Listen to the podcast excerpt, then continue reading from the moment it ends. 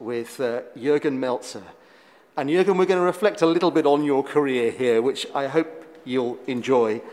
But your career has been a terrific one 350 wins in singles, more than 370 in doubles, five titles, singles, 17 titles in doubles. I mean, if you told those numbers to yourself at the start of your career, what would you have thought?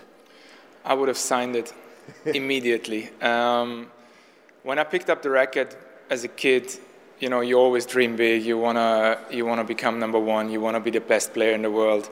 But you realize pretty soon that that's going to be a very tough task. So, as soon as I realized the depth in tennis, um, I would have definitely signed off on five singles titles, 17 doubles titles, um, being top 10 singles and doubles. I would have, I would have definitely agreed to that. And when you picked up a racket for the first time, you picked it up with your left hand, which was important, wasn't it? Because maybe it could have been the other way around. Tell us about that. Well, yes, I do a lot of things with my right hand. For example, I play table tennis with my right hand. I throw a ball with my right hand. I play soccer with my right foot. So could have been easily my right hand in tennis too. But um, I think it was a great decision. I don't know if I would have been as good if I would have played tennis with my right hand. So gives you a kind of an advantage being left-handed and I think I have used that one pretty good throughout my career. Be specific. What, what, is, what is the most advantageous thing? Well, I think we're just fewer that play with the left hand, and so the ball, the spin comes from the other side. You have the advantage of, you know, using your lefty serve, like being break point down 40-30, or you know, having a big point to play. It's uh, most of the times those big points are played on the outside when you serve, so it kind of gives you a little bit of an edge to the righty. When you were growing up and you were a talented young tennis player, how much pressure was there on you? Because as an Austrian, you were sort of following in the footsteps of Thomas Muster, and people like me, I'm sure, told you that all the time. Um, what was it like? I've heard that once or twice in my career. I'm sure you have. Um, in the beginning, until I was probably 14, 16 years old, it wasn't that bad because you know you try to come up, you have those idols. Thomas was one of them. But once I won Wimbledon Juniors, everything kind of changed, and um, people expected, you know, for me to be the next Muster. To you know, we didn't have anybody winning a Grand Slam in juniors, so they were kind of expecting me to do big things. And it took me quite some time to actually adjust to that pressure, to realize, okay, because in Austria it was always like I was ranked 30 for a long time in my career, and people in Austria just said, okay, that's another tennis player when you compare it to you know other countries, some of them they didn't even have top 30 players, and in Austria it was never enough. Let's put it that way. And uh, I had to grow up to mature to actually deal with that pressure. And um, as soon as I did that, well, I did another jump in the ranking. And when I became top 10, that was uh, even then the, the general public realized, okay, this kid can play. What did you do then to deal with the pressure? Um, I think a lot of things come with a certain age. You, you grow up, you, you understand how the media works, you, you, you, know, you talk to different people. For me, the biggest change was changing my team. I, when I was, I think it was in 2006 or 7, I stopped with my long-term coach and then I hired a new one. I hired Joakim Nyström. I took a physio um, with me on tour, Jan Feldhuis. I changed agent to Ronnie Leitgeb, who was the coach of Thomas Muster and his agent. So I kind of got more professional. And um, even though I felt like I was before, but they showed me what's, what it's really like to be professional. So I think that step was the most important one in my career, realizing what it means to, you know, dedicate everything for that one goal. And um, well, it worked out for me, and I was very happy about that. And around that time, you won your first title, didn't you, on the ATP Tour in Bucharest, yes. 2006, and you'd been to a final a couple of times before that. To be a winner, what difference did that make? Oh, it made a hell lot of difference because um, before that I've lost several finals. Um, and once you know you have that kind of monkey on your shoulders, um, it's it's never easy to to get that first win. And it was a very weird situation because I went to Bucharest by myself, no coach, nothing. And when I reached the finals, the coach was thinking about um, should I come, should I not come. he, he was supposed to fly in on that morning. The flight got cancelled. I played the finals by myself and I won it. So that also gave me that kind of you know self-confidence of I can do it by myself. I don't need anybody else. I can rely on myself on the court, and that gave me a big push for the rest of my career. And you had some big results then subsequently. And we're going to jump forward a little bit to Roland Garros at, at 2010, where you played a particularly famous match against Novak Djokovic. Can you tell us the story of that match from your point of view? Well, up to today, actually, I'm still the only guy that beat Novak from being two sets to love down, um, and it's um, still getting a lot of you know, tweets once Novak is two sets to love up and he loses the third set. I have a lot of mentions then, the last player who did, or the only player who did. That must be great. It's great, and it's, um, for me, from Novak it was probably one match, but for me it was the match.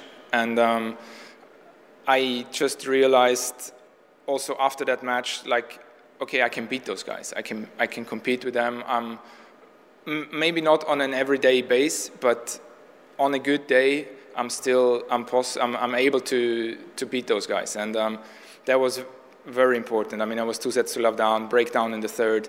He gave me a little opening, and I took it, and we battled it out, and I ended up winning six four in the fifth. Definitely, if you take one singles moment in my career, that's definitely the moment that I appreciate most. The rest is history, they say, and the rest is is a quiz question for, for a long time.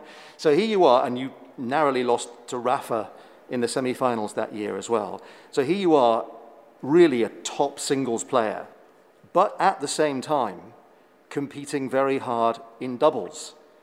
Were you, did you feel different in that manner? Because that, I mean, that was hugely unusual as it is now. Yeah, it was. Um, but for me, doubles was always a passion. I mean, I grew up playing a lot of soccer until actually I was 14, so I came from a team sport. And as you know, tennis is an individual sport, so you're always by yourself. And I just enjoyed the chance to celebrate with your partner. And at that time, I was playing with one of my best mates, Philipp Petzschner. Um, and we just had a great time on court, and I didn't want to miss out on that. I probably lost two or three single matches because singles matches because I was tired from playing doubles maybe the night before, but um, I wouldn't I wouldn't change a thing. I mean those those Grand Slam titles with Philipp, and also giving me the opportunity to, I think it was in 2011, I was 18 singles and six in doubles. That's something that hasn't been done for a very long time.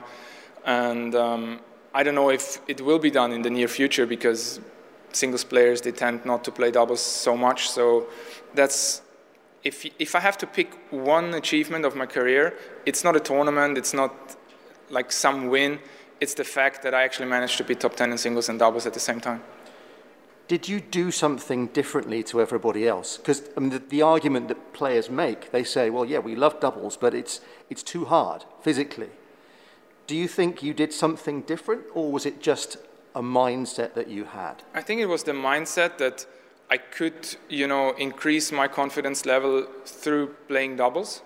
And because if I had a bad singles week, you know, you win a doubles tournament, you still raise your confidence level, and it's okay for the next week in singles. And as I said, I just enjoyed it so much that um, never ever have I thought of, you know, leaving doubles out. I, and when I stepped on court, I wanted to win. So that's, I don't know, that's probably probably the way I was raised, the way I was, you know, taught, and um, I'm actually really happy about it that it was that way. I mean, I played 136 matches in 2010.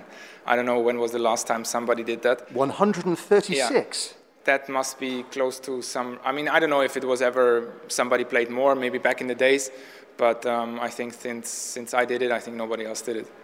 That genuinely is breathtaking, and I'm sure it will be for people watching and listening. Um, it was 2011 then that you were so good in singles and doubles that you came very close to qualifying for the ATP finals in both. How close did it get? It got really close. Um, it was actually at the end of 2010. Um, I played a match against Roger in Paris, the quarterfinals, Paris Bercy, I think to have a chance to qualify. Um, in the end, I missed to be an alternate, I think, by 45 points. Um, so I finished 11. Um, one match, really? Yeah, it's one match. Um, and you know, when you go back and look at the whole season, how many matches you have played for 45 points that you probably could have won. It's a nail biter, but um, I was happy. I mean, I was I was in a good position. I I came here to play doubles. Uh, I watched. I even practiced some single sets because people. I was still okay to, you know, play with the others. Being lefty helped a little bit. I remember I practiced with with Andy Roddick, who was a good friend of mine. Um, so it was. I kind of felt I I could have belonged there too. So that was that was nice. Just want to finish with talking about your home country, Austria, because you did say goodbye in Vienna, where you won a couple of times. Will those memories be amongst the most special for you as well? Winning at home is, is special. Um, in the beginning of my career, it was uh, not always easy to play at home, dealing with the pressure and um, sometimes even failing and you know disappointing the crowd. It's it's something that every tennis player has to live through. But um, the older I get and the more confidence I had, I enjoyed it. Um, and winning in 2009 and 2010 at home is definitely one of the things I will never forget and I will always cherish. And also, I mean, I won my last singles match in Vienna because I couldn't play against Kevin Anderson after I beat Milos Raonic when I retired in singles. But um, this was also something, you know, having a almost full center, car, center court in Vienna, beating still a great player in Milos, um, was something to go out on a good level, and that's um, I'm happy for that.